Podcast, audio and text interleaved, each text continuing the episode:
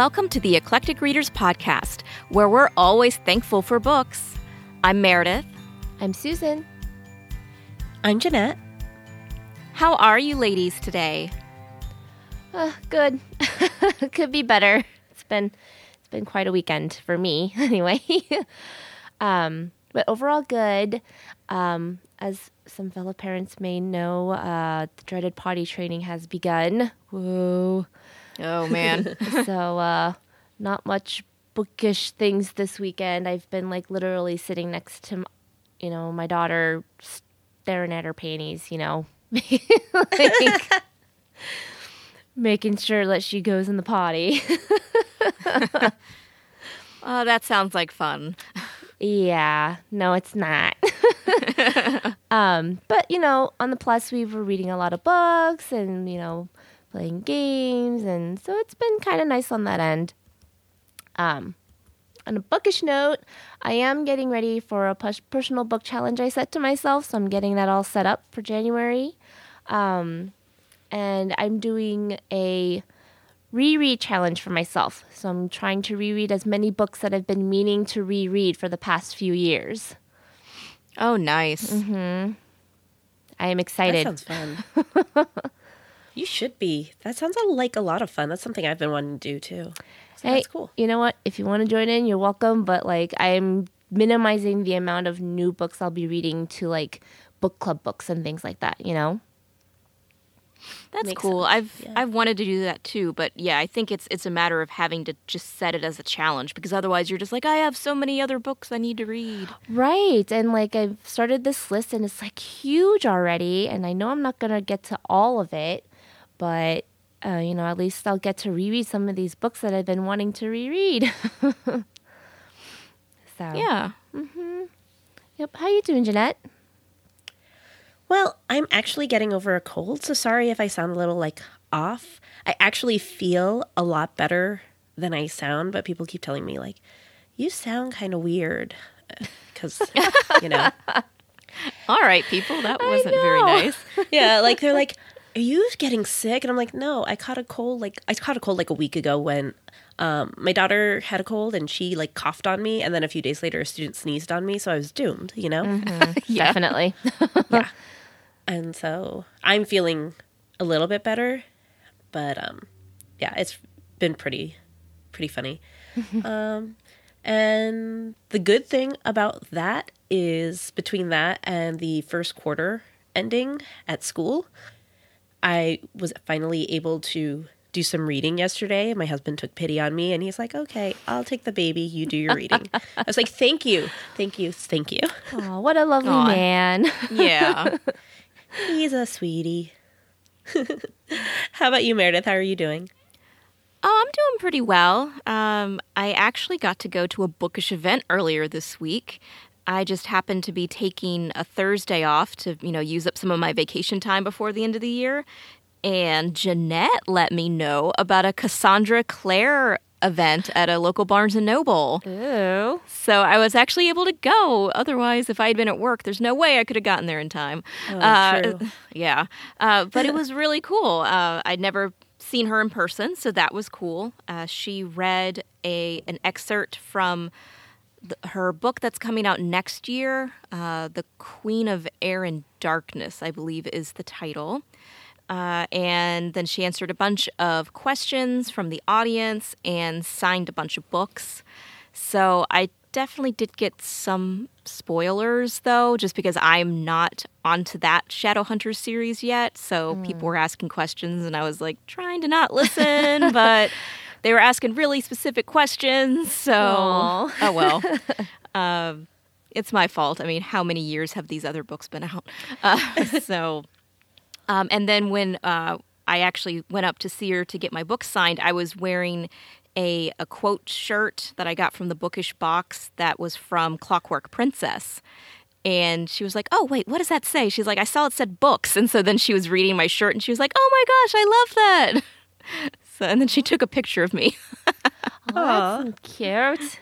Yeah, she was super nice. So hopefully the bookish box will send her one of those shirts because she really wants one. Here's a shirt of your own quote. exactly. Yeah. But see, someone put did the work to put it on a shirt. You know, she didn't have to do anything. well, she put the Yeah. work in to write it, but Yeah, that is true. you know, Well, and, that's and so the cool. event was for this is I guess the 10th year anniversary of City of Bones. Oh my which gosh, I know, which sounds like a long time ago, but then you think about how many books she's written in 10 years then because the Shadowhunter world has so many books. It's it's crazy. she's really prolific in that series. So Yeah, she's. Um, I think she's written what, like twelve books of that series, something like that. Sounds about right. Yeah. right, yeah. yeah. Oh man, I can remember when I picked that book for eclectic readers when there was only like four of us. Yeah, I remember. oh man, God, time goes by. Yeah, it does. That's for sure. yeah, You're gonna ma- start making us feel old. Thanks, Meredith. I know. Uh, You know, I I'm sorry. oh, I'm glad you got to go because that was the, actually the day the school quarter ended, so I couldn't go. So I'm glad you got to go. But I'm gonna bring up like a random, slightly off-topic thing since you mentioned Cassandra Clare, and last month I know you guys talked about banned books.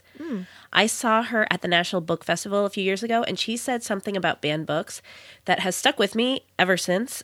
Um, it's really, really like made a lot of sense to me, which is that when asked about her opinion about people banning books and her books in particular, she said, you know, all parents, and I'm paraphrasing, but she basically said, all parents should and, you know, can monitor what their kids are reading, and she's totally in favor of that. And parents, you know, being very selective about what their kids read based on what's appropriate for their own child. Mm-hmm. And then she said, but she doesn't think that parents should be making decisions about everybody's child based on what's best for their own chil- child. right. exactly. I thought that was a really good summary of the whole situation that you guys were talking about last month. So it's interesting that you saw her this month, Meredith. Yes, isn't that funny how things work? Full circle. um so back to what I was really going to ask, which is what are you guys reading now? Um, well, I just finished The Secret Keeper by Kate Morton. Um, that was a, a mom's book club choice, and uh, it it was it was okay.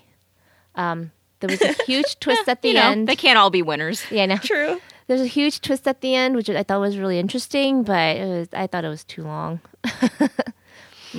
So it's okay. I finished it. I really wanted to see how the twist ended up the way because I found out at the book club because I didn't finish it in time. I was like, oh, well, now I need to know. So I'm going to read the, you know, and I did. I finished at the 11th hour before, like, um, you know, uh, Amazon was like, gotta take it back. Oh yeah. So, um, but I just finished it, and I and I am halfway through What Happened by Hillary Clinton. Um, I'm Oh, listening. Interesting. I'm listening to the audiobook of that, so she's actually reading her book. Um, it's fascinating, uh, and I'm liking it more than I thought I was going to. and uh, That's I, cool that she does the audiobook. yeah, and it's like 16 hours or something. Wow. it's like it's a long book. um, but I, I'm glad I'm kind of reading it. Um, it's not like she's putting in like a ton of emotion or anything, but you can hear what she's really passionate about, you know, and what really kind of made her mad. I could see that. Yeah, so that was interesting to listen listen to her read it because I was like, oh, okay, so this is like something she's truly passionate about, or this is something that really irked her, you know. And she's got like little digs here and there. So, um, I would recommend listening to the audiobook if you do plan on reading this book. And then um, I'm reading Truly Madly Guilty by Liane Moriarty. Um, and it's as uh, as she wrote uh, Big Little Lies. That's been sitting on my shelf. Big, Little, Lies Secrets. has. Big Little Lies. Is that right? Okay. Yeah, Big Little Lies. it's been so long. Um, yeah, and I really like that one, and I um, happened to get this one at Target for cheap a while back, and I'm finally getting to it, and it's really good too. But little, a little more uh, heartbreaking, a little more sad, but like not not in a bad way. But it wasn't quite what I expected, but it's still good. Hmm, okay. Yeah. So what you been reading, Jeanette? Well, I just finished City of Heavenly Fire on audiobook, um, which I think was what I was talking about last time I was on, maybe. I don't remember. Um, kind of like you felt about the Kate Morton book. I just felt like it was just too long. Yeah. It had a lot of good, like, things. Like, it was very satisfying in the way characters wrapped up their arcs. okay. Um, because I mean that's you know the trilogy that was extended into six books. But I was just like, couldn't you have just given me all those endings Right. without all the adventure before that? Um, I was like, that's all I really wanted. So you really just wanted like an epilogue. there you go. Basically, um, well, it's just funny because on audiobook, I kept thinking it was um, ending because I'd be like, oh well, that's a perfect ending for those characters, and then it would keep going, so it felt kind of Lord of the Ringsy. yeah. Or like, Gotcha. oh, it's ending? Yep. No, no, it's ending now? no. Um, which is kind of funny. Um, but yeah, satisfying. Um, now I'm like ha- reading five billion other things because I'm still having the opposite of a book slump, which I don't know what it should be called, like book mountain, book mania. I don't know. Um, I started Labyrinth Lost by Zoraida Cord- Cordova Ooh. which yeah which i was really excited about but it's actually a little creepy for me i'm kind of a wimp and yeah, um, it's it's pretty dark. yeah and like just like the first kind of like magic thing that happens i'm like oh my gosh this is really creeping me out and thank goodness i'm reading this in a well-lit room full of people um so i kind of have to leave that one for you know bright shiny weekends when my husband's home I, i'm such a wimp Um, I also started reading The Underground Railroad by Colson Whitehead, which has been really interesting. Um, so I'm looking forward to finishing that one. And the things that are like sticking most, most, like I'm actually making progress, I feel, through them, are Jackaby by William Ritter, which is a lot of fun. Yay. Um, Yeah, you ta- you talked about that a few, I want to say few months, a few years ago, maybe even. yeah, a while ago. Yeah, it's so much fun. It is. I, I really like it. Yeah, I believe you guys sold it to me as like Sherlock Holmes meets the Doctor meets some paranormal stuff, and like that's a perfect description. And I'm so here for this. I don't know why I didn't pick this up sooner. um, and I've been reading Y: The Last Man by Brian K. Vaughan for my cousin's book club. My cousins Nice. and I have been talking about starting a book club, and we finally did it. Yay. And That's fun. yeah, so the thing is, we didn't do it for the longest time because we couldn't commit to all reading the same thing. Mm-hmm. So we started a book club in which we just all read something and then we talk about it. Ooh, that's a good one. That's cool. Mm-hmm. Yeah. Yeah. And then, so this uh, November is our experiment month where we're trying to read the same thing. So we're all reading Y: The Last Man. It's a good one to read. Um, yeah, we figured since it's a graphic novel mm-hmm. and it would be a good try. And it's really interesting. So that's me. What about you, Meredith? What are you reading? Um, so I think right now it's kind of weird. I'm actually only reading one book. Whoa. It's I know. It's weird. I guess Clearly, I, because I, have hogged all the books in the Well, DC yeah. area. gosh, Jeanette. Yeah. No, yeah, and so so I um so I'm only currently reading right now City of Fallen Angels by Cassandra Clare. So that's the fourth book in that uh six book series. Right. So yeah, so I'm still kind of far behind, but I'm getting there. Uh, it's going pretty well so far. But I am glad that I switched after the first three books in that series to the uh, Infernal Devices series and read that before going on to this part because it's making more sense. Some It of the characters coming in, and yeah. Um, but I recently finished Yes, My Accent is Real and some other things I haven't told you by Kunal Nayyar, who um, plays Raj on The Big Bang Theory. So that was a lot of fun. Um, he also narrated the audiobook, so it was cool to hear it from him. And talk about being late on reading something. I finally read The Outsiders by S.E. Hinton. Nice. It's only been out for 50 years, but If it makes haven't you it feel better. I only read it like two years ago. So, you know, yeah. you're only two saw- years later than I am. I haven't read it at all, me- so Hey, all right. I'm not the last Yep, person. but it was really good. Um, and I don't know why, like before this year when I saw it was the 50th anniversary, I just assumed it was like written in the 80s. Maybe that's because of the movie that's when it came out or something i don't know so i was i was a little taken back when it was like talking about greasers and socks and i was like wait what oh yeah this is a lot older than i was thinking um, and then it was actually written by a teenager like a ya written by a teenager what Oh, I didn't know that. Interesting. Yeah. Yeah. She read it. She wrote it when she was a kid. Oh. but it was good um, it was definitely interesting so susan put that on your list after you get through with your rereads Okay, so 2019. Read The Outsiders. I don't know how this is going to turn out. I might end up with a ton of like new books to read by the time I'm done next year. Well, Yeah. somebody's got to curate your TBR while you're rereading. That's very true. That's very. I trust you guys. Some other upcoming challenges, because we need one as well as Susan. Um, we're going to go ahead and do our ER Mad Libs reading challenge again. Yay! Um, we had so much fun with it that we're going to do another one for 2018. So be on the lookout for the new challenge. It's going to be on our website, the Litsy page, our Goodreads page, anywhere eclectic readers can be found. You can start looking for our ER Mad Libs challenge coming soon. Yay! I'm really excited about this. me too. Yeah. I loved reading everybody's Mad Libs. They were so funny. yeah they turned out really well you know. They really did, and it was a great way to kind of. Well, I used it as a way to get books off my TBR mm-hmm. um, mm-hmm. because I could use books a little bit more experimentally right. than I can in some other challenges. Mm-hmm. So I can be like, oh, verb. Well, I have five billion books that I want to read that are verbs, so Yeah. let's do that. So yeah, it's gonna be fun. Mm-hmm. So excited. so we have that coming up, and we also have holidays coming up. So you know what that means, guys. We got to make holiday wish lists. Of that time again. course. Yeah, it's hard to believe right, it's already let's- that time. I know.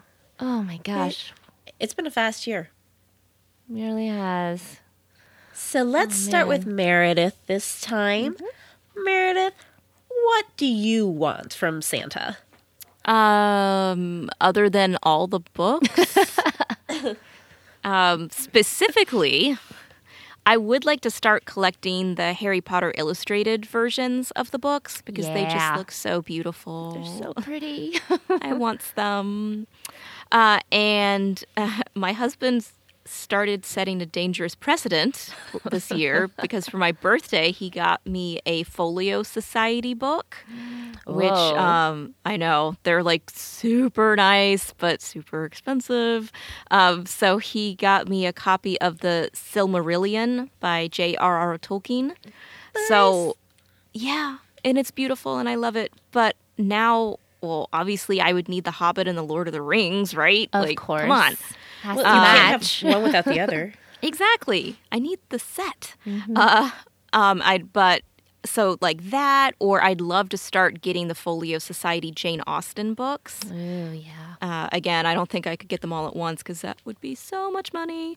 But you know, here or there, start getting them for special occasions would be nice. Um, and something a little less expensive, but still bookish. Um, I've recently gotten into buying bookish candles. so you know how like there's always like descriptions of how people smell or how places smell in books, especially in YA, because that's like YA a thing. boys. yeah, YA boys always have like these crazy smells to them. Um, so They do. obviously, people have taken it upon themselves to start making candles scented like these people. So um, they're they're fun. I've gotten a few recently, uh, and I this is like the season of burning candles, right? Once it gets a little cooler, it's I love to have a candle burning while I'm reading and sipping my tea. Um, so a couple of the shops that I've been getting them from, uh, one is on Etsy and it's called the Bookish Flame, and another one she has her own website, uh, Novelly Yours. I think the site's novellyourscandles.com. But anyway, I'll put them in the show notes. Yeah. They're cool, and support small businesses. Yeah. Exactly. Definitely. I'm all about that. Sounds so cool. What about you, Susan? Uh, well, my husband is not a good present hider. He, he doesn't like keeping presents from me because he's just like, I bought this for you. Open it. Because he's just So so, is it that he's not a good present hider, or he's just like too excited to like give you the Yeah, gift? He's that's too sweet. excited to give me the gift. Like Aw. he just He wants knows to that give you're it gonna to- love it, right? Right, right. He just want, he just wants to give it to me right away once he's gotten it. Um, That's cute, David. yeah, he's really Since he's gonna edit this. so he actually like fulfilled my holiday wish list because you know he's been giving me Christmas presents already. Nice. because just things have just been coming out around now, you know. So, um, Prisoner of Azkaban, the illustrated edition, um, that was on my wish list because you know I already have the first two, Nice. you know, and uh, I haven't like actually gone through the whole thing yet because I just recently read it, so I was you know taking a break. So maybe I'll get to it next year. Um, but then he also got me a Kindle Oasis. Um, have you guys seen or heard anything about this lovely device? So I've I've seen it, but I'm not quite sure what makes this the latest and greatest. So okay, So tell us all about it, Susan. okay, it's amazing. um, excuse me. It um is a little more square than a Kindle, but what makes it amazing? The first and foremost thing that makes it amazing is that it's water resistant. Oh, okay. Yes. So all you bath takers out there who love to read in the bathtub and was scared to take your Kindle, you know, into the tub, which is understandable. right. You are you can now take the Oasis and take it with you in the bathtub. If you happen to drop it in the bathtub, it is okay. Like it's fine. Um, so that's like the biggest perk. The next cool thing is it's a little more um, ergonomically friendly for your hands because it's a little thicker on one side, and uh, Oh. there's there's like two buttons where you can turn pages, so you don't have to worry about using your other hand for swiping. You know? Oh, okay. Yeah. Nice. And what makes that cool is you don't always have you don't have to depend on one hand. If you turn it over, um, the the screen will then flip. So then, yeah. So then the heavy part is always in your hand, which is really nice. Um, and like everything else is slightly faster. It's just quick. It's sharper. It's a really really nice device. um, you can also play audiobooks on it. Oh, So- interesting. Yep. So you pair your Bluetooth headphones to it, and it will play Audible books. Um, so I haven't been able to do it yet because I haven't gotten around to listening to an audiobook on it. Um, but it's supposed to seamlessly pair you reading the ebook with listening to the audiobook. Ooh, fancy. I know. so it's it's a wonderful gift, and I told him you can stop giving me gifts now. Like, I'm- I don't know. I For- would just keep telling for him now, I mean, yeah. He's doing so well. Why would you stop him? yeah, so that was the, those two were like the biggest things on my wish list. But you know, I'll always take gift cards. I'll always take you know to gift cards to Amazon, gift cards to Barnes and Nobles. I'm all about it. Um, and I guess like a wishful thinking type thing is I would like a bookshelf. um, the girls have their bookshelves. I don't have a bookshelf up yet because we don't have the room, and our basement's not finished yet. So once that's finished, we can have a bookshelf again. So Oh, that'll be nice. yep. Yeah. Yeah. So, how about you, Jeanette? What's on your list? Well, I am all with you about bookshelves. Um, I do have bookshelves, but I, when we set up my new office, we realized that I needed one more. um, so that was like on my birthday wish list, and my husband was going to get that. But we went through some rocky finance stuff this summer, so I didn't get it. So I'm putting it on my holiday wish list. Just move it over, right? Yeah, exactly. Definitely. Yeah. So definitely a bookshelf. Um, I still want a scarf or a pair of gloves from Storiarts or maybe some literary socks. Like I've been having a cold, so literary socks would be my best friend right now. Oh, yeah. Aw. You know, it's just nice when you don't feel well to snuggle up in some socks with some tea and a book. Yeah.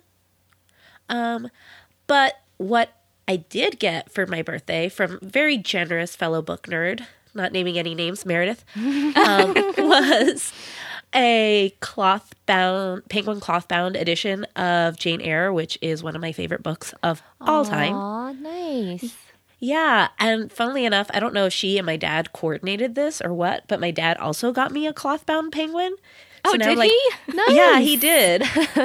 Yeah, we totally yeah linked up and and did that. yeah, he got me um the Canterbury Tales. Oh, And- very nice. Yeah, and I'd been like um kind of looking at like ooh, pretty books, cloth-bound books um for a while, but I just hadn't bought any cuz I have a lot of pretty books already thanks to my loving husband. um so now I'm like, well, maybe I need to collect these pretty books. Like clearly Meredith is telling me it's okay. It's a sign. You already have to. yes. It's a sign. Exactly. so, um, so that's my list. If Santa is listening, or you know, my husband, I'll play this for him very subtly. um, but we also asked some of our Litsy followers, and here's what the Litton said is on their holiday wish list. So, librarian Ryan said that she wants the Prisoner of Azkaban illustrated edition and the Dark Crystal visual and ultimate guide, which is kind of cool. Yeah. Um, I'm all about that Prisoner of Azkaban, but I have to get my Chamber of Secrets first. Um, Kathy said would like a gift card from her favorite bookstore, which is Malaprop's in Asheville, North Carolina, which I've heard good things about. yeah. Let's take a road trip, guys. okay. Miss T said she would like an Amazon gift card for Kindle books and a book jig, which is a ribbon bookmark that clips onto your book. And I've seen them, and I didn't know that they had like an official name. So Uh, yep. Same here. I was like, that's because I have one. I was like, oh, it's a book jig. Okay. Yeah. So now you know. now I know. Very cute, and I'm all about that. And thank you for educating us, Misty. Molly the Mezzo wants a tablet for ebook reading. And now you have a recommendation, Molly, because Susan has told us all about the Kindle Oasis. Yep. Books at Night would like shelf dividers labeled A to Z for organizing her home library, which Yay. is the kind of organized bookkeeping that I'm all about. yeah. Yep. I'm not crazy. I, I just like to label everything, okay, guys? the word jar said he or she, I didn't check that one, sorry, word jar, would like scratch off classic posters by Pop Chart Lab. So I, I guess like you um you can scratch off classic books. So Yeah, it's um Sounds pretty we fun. can yeah, we can link it in the show notes. I I saw it like a year or two ago. I think it's got like the top maybe 100 like classic books you should read Mm-hmm. and as you read them you can scratch it off to like show the cover. Okay. Oh. like I, I've seen similar things. Um, so I haven't seen the Pop Chart Lab one. So that's really really exciting. I'm kind of down with that. Yeah. Yeah. So that's so exciting. Um, I hope you all get what you wish for. And if you get extras, I will email you and you can send them over to us. Or you can just keep the extras. No, share the love. this might be my cold medicine talking. Maybe we should go on to the main read. to the main read. um, okay, so our main read this month is Pachinko by Min Jin Lee. Uh, quick summary this is a saga following one Korean family for several generations. When the daughter of a poor family becomes pregnant, a minister offers to marry her and takes her to, and take her to Japan. Once she moves to Japan, she will go through many hardships through the decades as she watches her family grow and go out into the world. With the help of the minister and former lover, she goes on an unforgettable journey. That's like a really short summary of this book. Yeah, it's hard to summarize, right? it really was. Um, so, what uh, what was one thing that stood out to you guys in this book?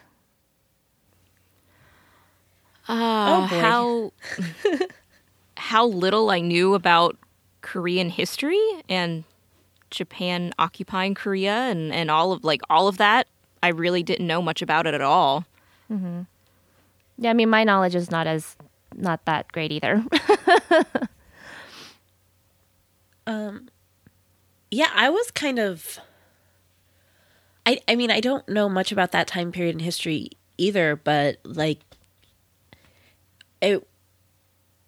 Not only just like the relationship between the Koreans and the Japanese at that time, mm-hmm. but like how long this relationship extended, like the like the mistrust between the peoples. I, I was mm-hmm. pretty extensive, you know. Sometimes you just don't think about how far back things go and how you know, how deep it goes. Yeah. Well, because what by the end of the book, we're in the late 80s, 1980s, Right. right? Mm-hmm. yep. And it's Yeah. still going on, you know? Yeah. Mm-hmm. I just I don't know, I just never I'm terrible at history in general. Yeah. Sorry guys, I should admit that. But just I don't I don't always think about how far back some of these bad feelings go in the world. And so it's something to think about like all this stuff is everywhere and it goes back so far. It's so deep. Yeah. Um on you mentioned that and like, you know, in high school I mean I love anime and that's obviously Japanese. And you know, I'm and I was in high school and I remember mom saying my mom saying like, "Why are you watching this? This is Japanese." it's like Oh, And I'm like- interesting. Wow. I mean in my head I'm like, "Uh, who cares?" you know? right. But I mean, you know, and this is my mom, you know what I mean? But this happened so recently in history that it it still kind of still lingers, you know? Um Yeah. but anyways, uh yeah, I mean, definitely the history. I love I love that it brought so much history into it without being so heavy with history. Um, I think that is one thing that stood out to me because it could have just been like you know stats and news clippings and things like that, but it wasn't. It was I thought it was integrated really well into the story. Um, so that I, I really I really like that. It's like a bit of history without having it being like a history lesson. Yeah, it definitely wasn't dry. It was very compelling. It was. Yeah. Yep. Um, so let's start with our characters because there are a lot. yeah, there's a few. Uh, who was your favorite character? Was there someone who stood out to you? Was there someone that like fascinated you? There's a lot of them. Um, I mean, Isak was just. I really wish we had gotten more of him. Yeah. He was just so, just so lovely. You know, just such a wonderful person, and I wish his boys had had more time with him too. You know. Um, The way he really suffered like- though Yeah. before he, before he died is just awful. yeah. He deserved Um, better. Yeah, yeah, he deserves so much better. Um, I, I mean, I really liked Sunja. You know, I mean, we we see a a lot of it from her point of view, and she's kind of the key person that we're following, right? Um, she went through so much in her life, and I mean, talk about a strong woman, right? Good grief. um, For so yeah, I'd say Sunja, and I liked Mozasu too. I thought he was he was a pretty cool guy. Yeah, he was like the lovable thug, you know, the the the rascal of the neighborhood. With the heart of gold. exactly. Yeah. Exactly. so, Jeanette, anybody um, come to mind for you? Uh, well, definitely, you know, I loved Isak and Sunja. I don't know if you can't love Isak. Um, He's so good. He's just so good. um, um, I kind of, for a while, I kind of uh, empathize with Noah. Um, like he was just so determined to just succeed and do well and my heart kind of broke for him when he started struggling Yeah.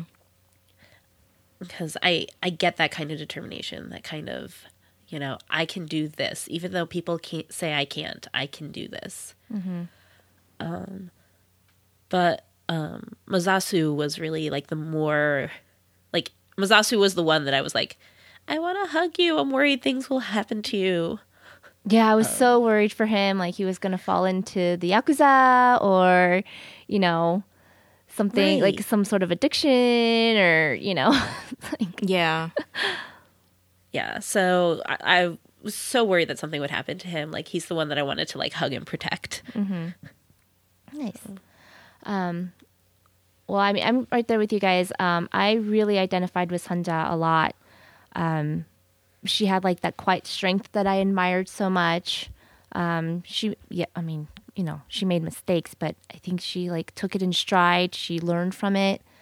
Um, she was, I, she's just like the family's pillar, you know, foundation. Yeah. I think.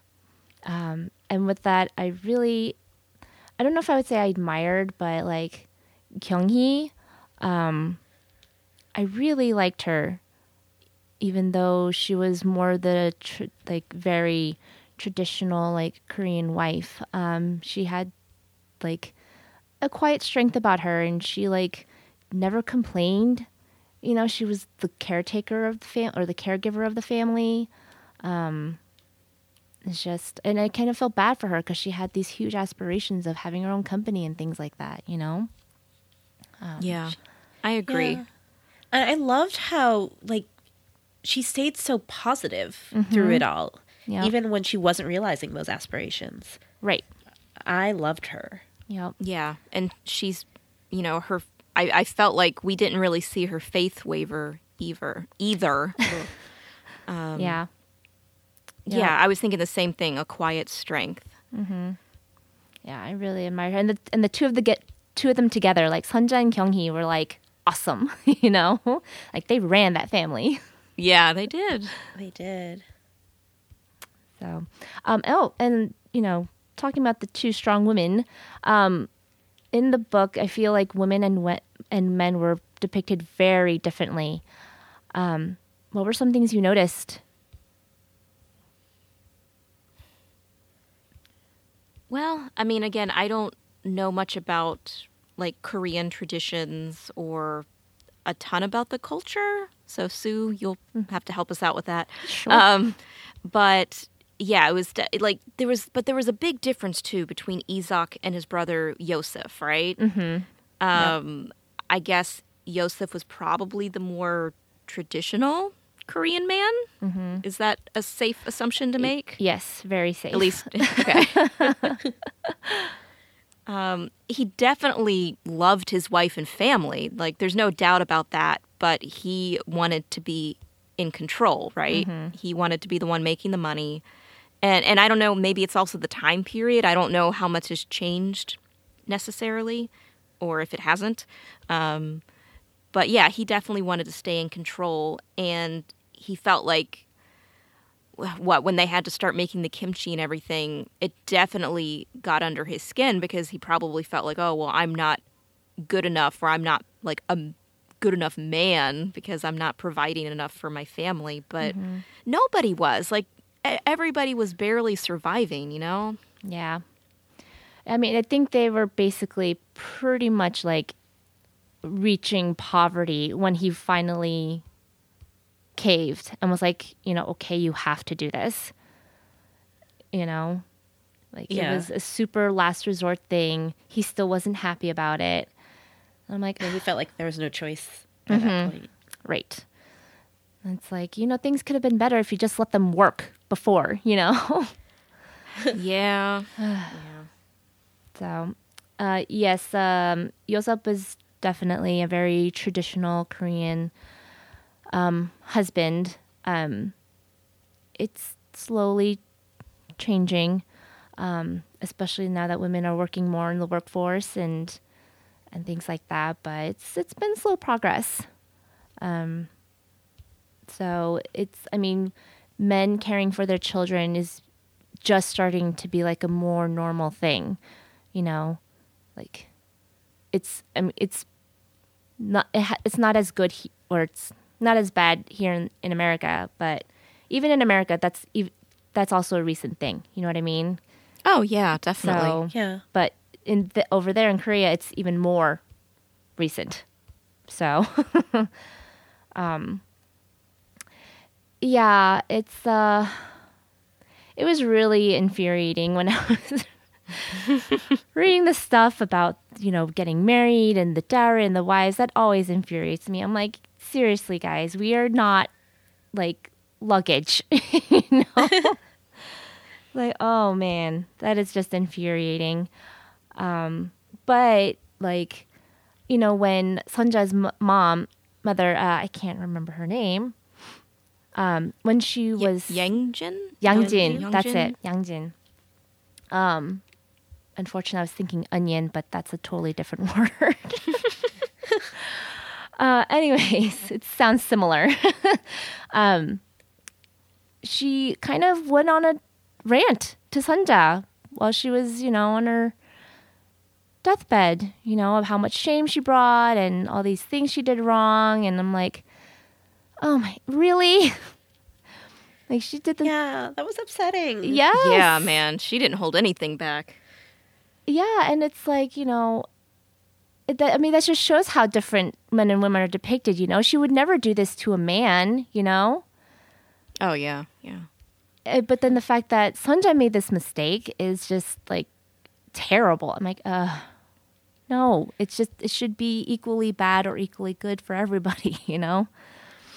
Well, and the fact that, you know, when I was reading it, um, you know, certain, um, certain cultural parts of that aren't, you know, just, you know, limited to this culture, right? No. that and so when i was reading it at the beginning when sunja was making these mistakes i was like this is gonna like turn out badly for her like i could see that coming. Right. Um, especially at this time period in many cultures you know this would have turned out badly for a woman.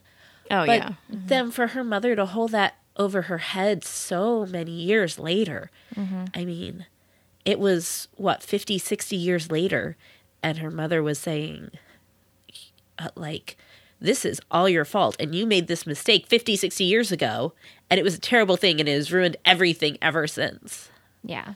i was like that's that's so harsh It is, and again, Yeah. I, well, and it's and is it even true? You know, I mean, I feel like all things considered, they, you know, with everything that was going on around them, they they had a lot of good breaks. You know, um, I, I can I could see where her mother would be coming from if um, Isak had not married her and she had stayed like an unwed mother, Right. right? Um, But all things considered, they're actually doing pretty well. right Yeah, it. I mean, it. It may not have been ideal, but you know, Sunja worked really hard. You know, raising her kids and working and making sure they had food on the table, and you know, she, you know, she hated ha- asking for help. You know, like she did Oh yeah. you know, and she rarely did Yeah, yeah. She the, the one time uh she was asking for help was paying for Noah's education. You know, Yeah. Yeah, I feel like yeah, that was the time she actively like was kind of okay with it. Otherwise it was life or death kind of she was getting forced into the help. right, right. even, and even then you know she didn't you know that wasn't her idea she wasn't like oh okay this is what i'll do to pay mm-hmm. for this it was offered offered to her and then she's like yes i'm gonna ask for this yeah, but I, I think that goes along with just pride, right? There's mm-hmm. so so much dealing with pride in this book. So much um, from pride. a lot of different characters. So, yeah, huge, huge fault. yeah um, but yeah, and then you know, with the men, it's like, oh, hey, I'm just gonna go sleep with this woman. I'm gonna go sleep with this woman, and it's like, Are they getting yelled at? No, they're not getting yelled at. like, Right. The consequences are different. Mm-hmm. Yeah. True. it's like, okay. I, and I know it's not like a just a one cultural thing, but it's like, you know, um, this. It's it's. I think because pride is put into it, and it's like pride makes a huge deal out of this, and it's like you know, huge deal for the woman to make sure to keep that pride for the family, you know, and not for the man. So, um, and that thinking about that, um, kind of gets me to think about bravery in the book because there's like so many di- different types of bravery shown by different characters. Um, with that kind of like, um, you know, Sunja going through her, you know, pregnancy at first and things like that. Um, what what were some other um, was acts of bravery that you saw?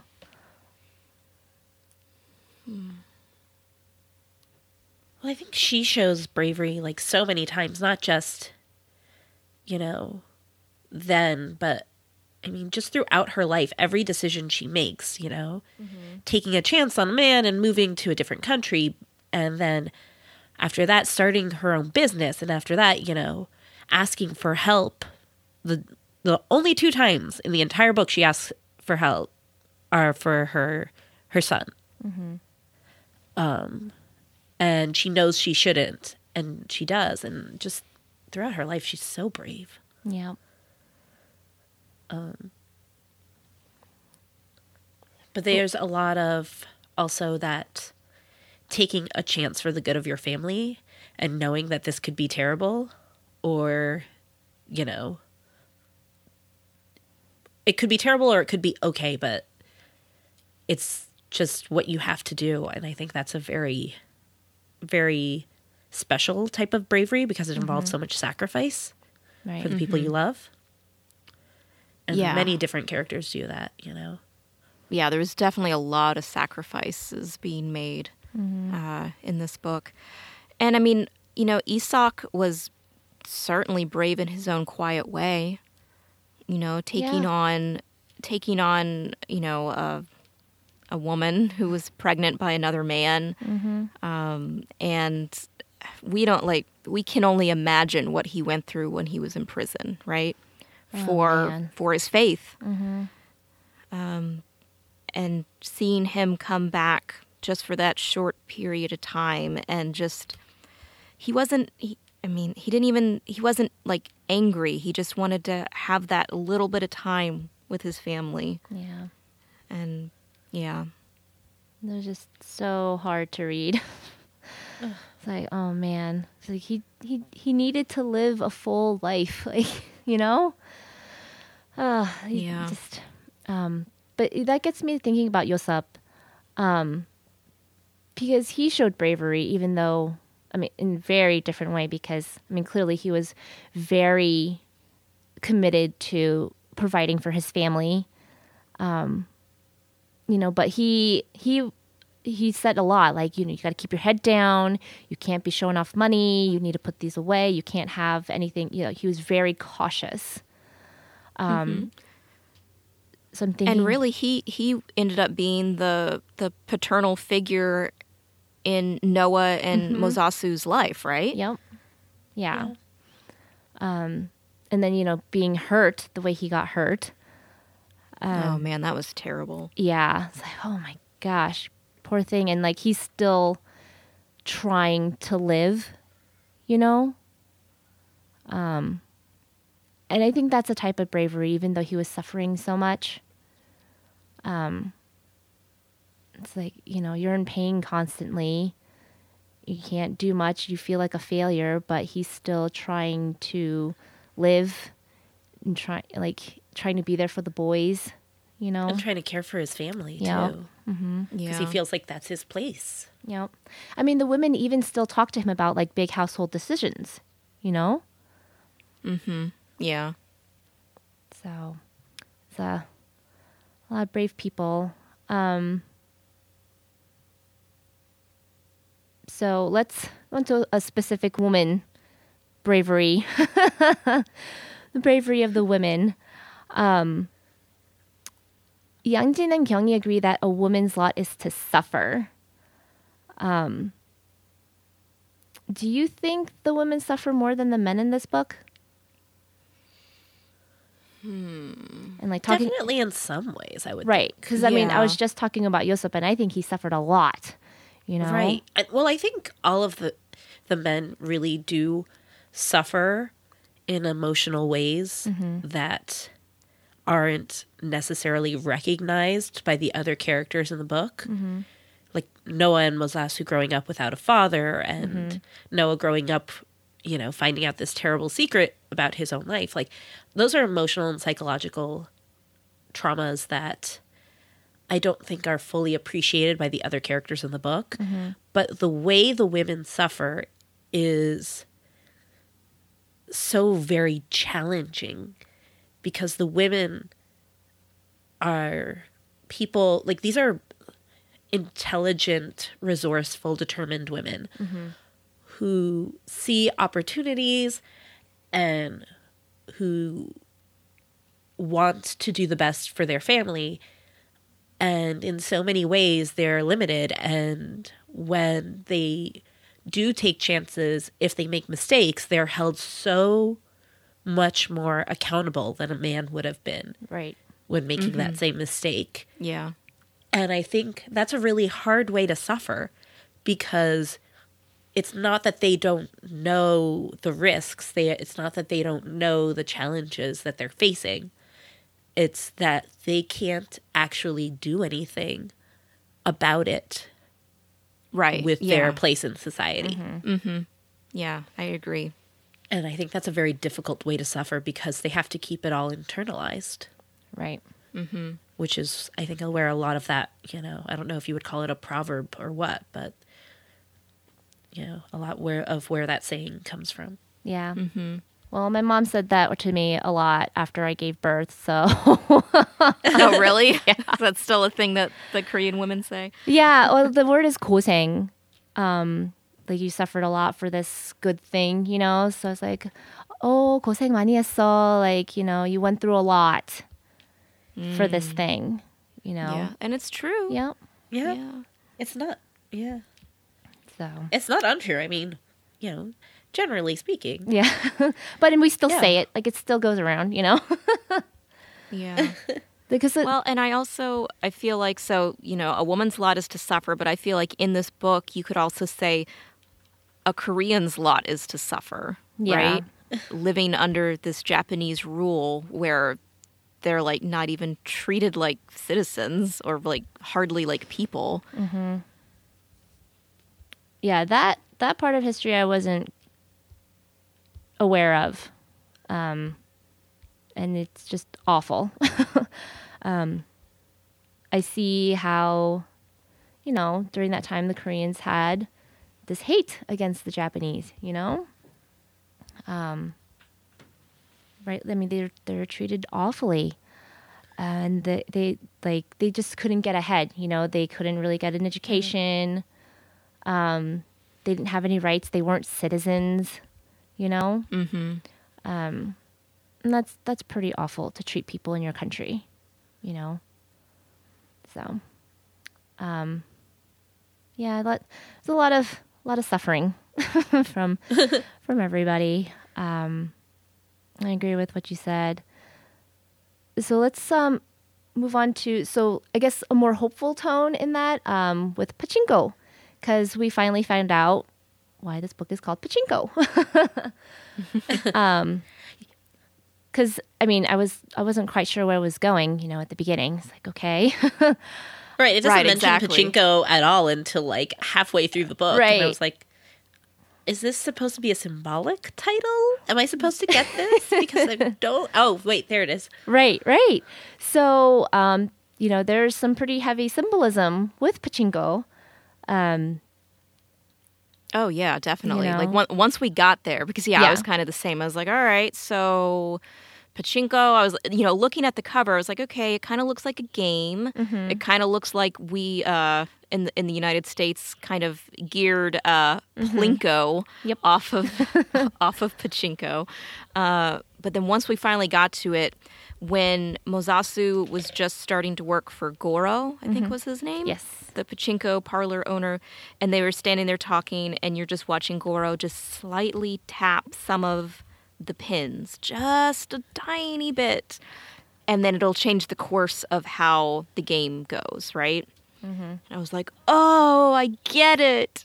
I understand what the author is saying that our life is like a game of pachinko because the slightest thing can change it, mm-hmm. which then took me back to Dark Matter, which we Right. read last month, where you know every every action you take branches off into another reality, and it's like, oh man, so much symbolism. Yep. Yeah. Well, and I also thought about that because um, they talk about like when Mozasu is first learning from was it Goro that he was learning from? I can't remember now. I think so. There's so many characters. Um, but when Mozasu was first learning about like how to run a pachinko parlor, um, they talk about how they would like rig the game, right? Um, they'd tap the little pegs in different ways so that different machines would be the winning machines, depending on like the day, right? And I was like, this is so clearly ri- like the whole way this um society is running is so clearly rigged against these characters because they're foreign. I'm like, and it's rigged differently for every single character. Because some characters can get away with being, you know, successful Koreans, and some characters are pretending they're Japanese. And I was like, wow. I was Yeah. like, good, good work, Miss Lee. Good work. Yep. Um, so let's. Oh gosh, there's so much to talk about in this book. I know there is. um, let's jump to the the the the, the more present, because I think there are some interesting things that I found um, that kind of related to like even our present time. Um, but there was Phoebe, who was uh, Solomon's girlfriend. Solomon, yes, Yes. Solomon's girlfriend. Um, and she is a Korean American who then moves to Japan with Solomon. Um, and her eyes were like opened. oh yeah. I mean, is that kind of like how you felt too when you were reading this? Is like, whoa, this is. Well, I think she was she was finally saying what we were thinking reading this as Right. an American, right?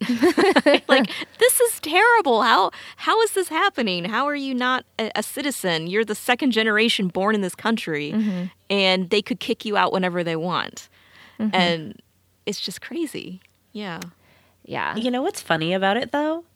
Like, yes, she was saying the things that, you know, we were thinking, but at the same time, I felt kind of like Solomon in that she was saying, like, things like, oh, yeah, you know, why should I have to cook? And, you know, why is that a big deal if my family, you know, is different from, you know, the traditional Korean family or whatever? And Solomon felt like, oh, I need to defend my family. I need to defend our culture. I need to defend hmm. living in Japan. Right. And I was kind of like with him I, because I was like, well, you know, families are different. And especially when you live in a culture that limits you, mm-hmm. you kind of only have certain ways you could be. yeah, and, that, and and that's what he's been like him. to. Yeah. Yeah, exactly. And I kind of felt like him at that moment where I was like, you know, yeah, she's right, but no, but like, you know, it's not all bad. right and it's hard right because i think that's like for immigrants to the united states i think that's it's a balancing act right you know you want to be able to you know assimilate to you know some extent right so that you can fit in especially if you have children but then how much of your culture are you losing? Right. right. and so and that's hard right? I mean at least i would imagine it's hard.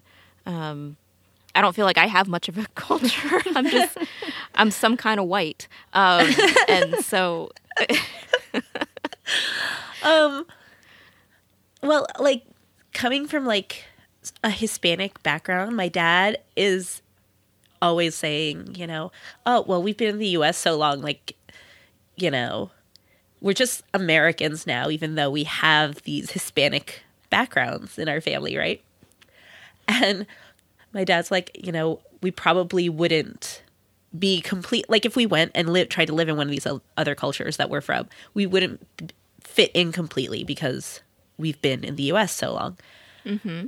Um, but at the same time, I catch my dad falling, you know, into some of these kind of old fashioned traps, like when I got married and when I was having kids, and my dad's like, and I'll be like, "Oh, I'm going out tonight," and my dad's like, "Your husband know you're going out?" I'm like, "Really, really?" Like, I'm like, "Dad, listen to yourself."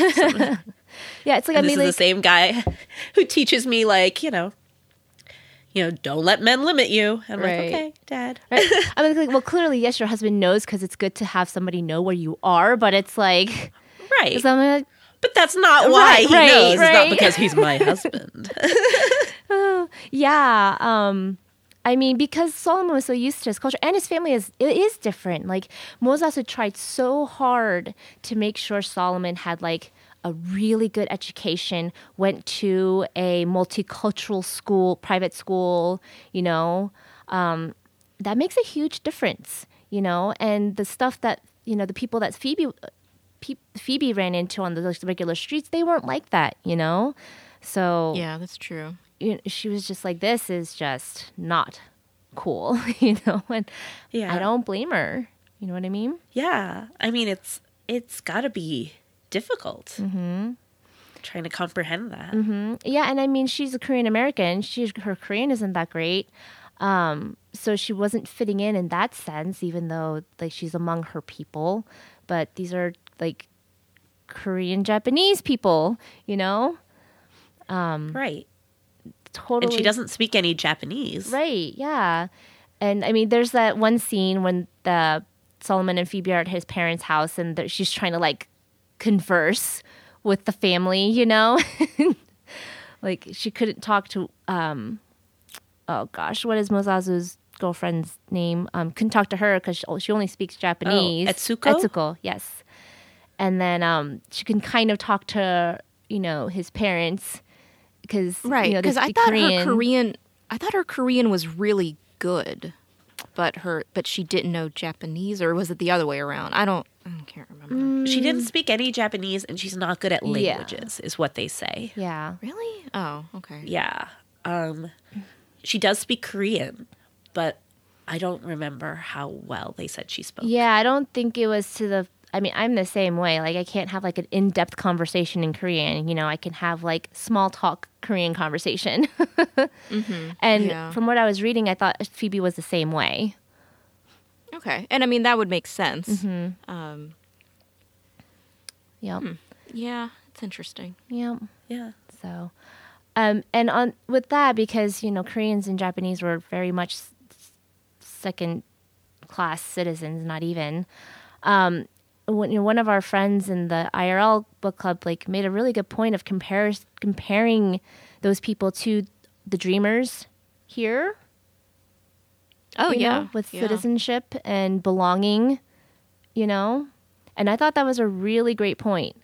Um, because why is this happening?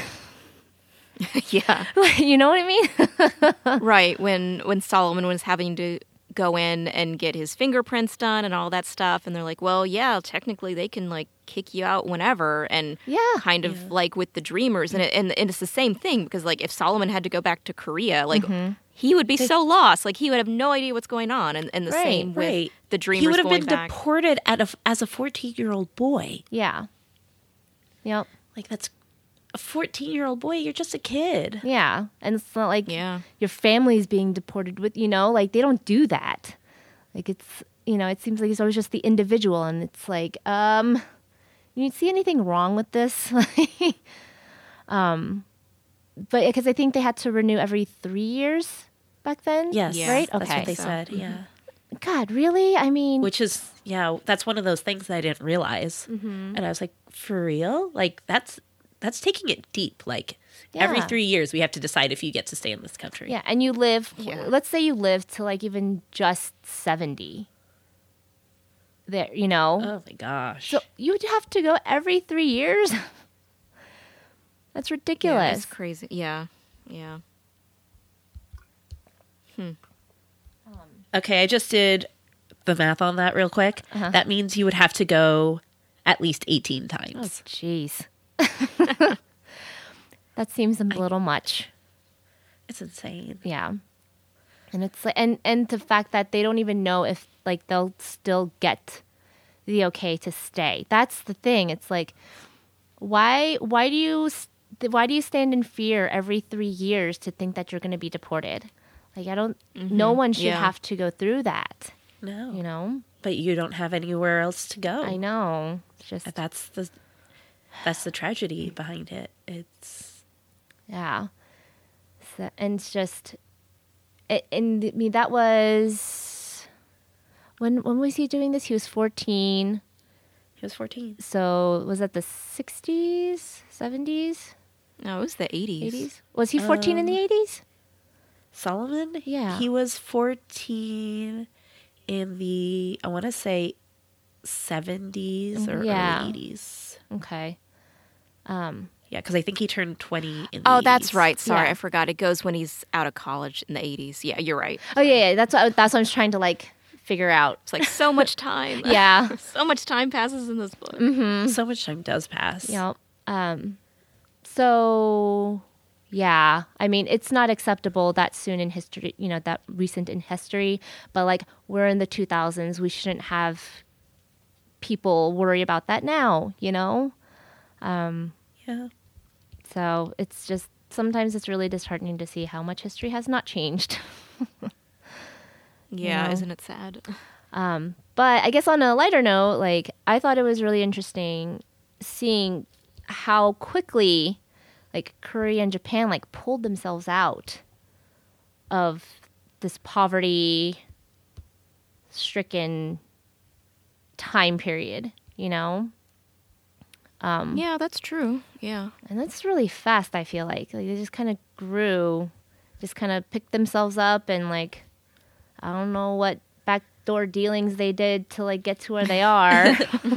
but like I thought that was amazing like that the people will come together to like really bounce back and be, you know, a first world country. Um so? I thought that was fascinating. I Well, think and it even just- shows the kind of determination yeah. of the people. Yeah. That's not easy. Well, and just looking over the course of uh, Sunja's life, right? Yep. From where she started to where she ends up as, you know, an elderly person. I mean, they're they're pretty well off. I mean, yeah, they're still like second class citizens in Japan, but I mean, they're doing a lot better than they were, Yeah, they were. Yep. And that's thanks to Pachinko, right? Yep. Thanks to Pachinko. Oh, Pachinko. Well, when they they you know they periodically describe the homes that the family is living in, mm-hmm. and they start off, you know, with so little, and then in the last description, I think it's when, I think it's when Solomon brings Phoebe home. Oh, yes. and mm-hmm. and they talk about like oh yeah there's a new tv and mm-hmm. there's nice furniture and the home just was redecorated. Yep. and i'm like what do you mean there's a tv like what? Yeah. yeah, they they even though really they had just said to mozasu like or not mozasu they had just said to solomon hey your father mozasu he's rich and everybody knows him. And i'm like yeah but why would they have a tv oh wait. He's rich and everybody knows him. Of course he has a tv Yep. So, well, did you guys like it? I did. I liked it a lot. Yay. Um, in fact, I actually just recommended it to a friend at work the other day, and I was like, "This is by no means a happy book, but I think you'll really like it." Like, it's really, it was really interesting. I found it very compelling. Yeah. Yeah, and there's there's so much to talk about. Like I I feel like we just barely even touched the surface. There's I know. so much. Just like so much going on in the book, but like so much interesting stuff. yeah, it was all it was like we like half this stuff we didn't even talk about IRL meeting, you know? Like and there's just so much to dig through. Oh my gosh. let's put some of these uh, questions that we haven't gotten to up on our Goodreads page Yeah, because definitely. I'm definitely interested in talking about this book a little farther. Yeah, please come and talk to us because there is so much left to talk about. There's a lot to lot to chew through and digest and contemplate. I, yeah. So, yay. Well, I'm glad we all liked it. Um, for our next book on Eclectic Readers, it's going to be Her Body and Other Parties by Carmen Maria Machado. Um, it's a book of short stories, and it's very dark from what I'm reading with the summaries. Yeah, that's what it sounds like. Yeah. a complete like 180 i feel like from what we just read um very I, I, would, I would say like fantasy right yeah, I think some of it is like some fantastical type Yeah. of elements. So it'll be interesting, that's for sure. yeah it just got released um but it's been getting rave reviews so we'll see Yeah. Well, if you uh, want to look through the show notes of everything we were talking about today, you can find that at eclecticreaders.fireside.fm slash 42. And if you want to come talk to us, you can find us all over the social medias. Susan, where can they find you? Well, people can find me on Goodreads, Twitter, and let's see at Ruri Kaichou. That's R U R I underscore K A I C H O U. And how about you, Jeanette? Well, you can find me on Goodreads and Litsy at JMT Rivera. And because I'm complicated, at Twitter, you can find me at Dr. Jeanette. That's D R J E A N N E T T E. And Meredith? You can find me on Goodreads and Twitter and Litsy and Instagram at Mare the Book Gal, M E R E T H E B O O K G A L. And please make sure to dis- to subscribe to us in your favorite podcatcher so you never miss an episode because we might have some special stuff coming up. You never know. And please rate and review us on iTunes so that more people can find us. Uh, I think that does it for this episode, so let's shelve this until next month. Bye. Bye. Bye.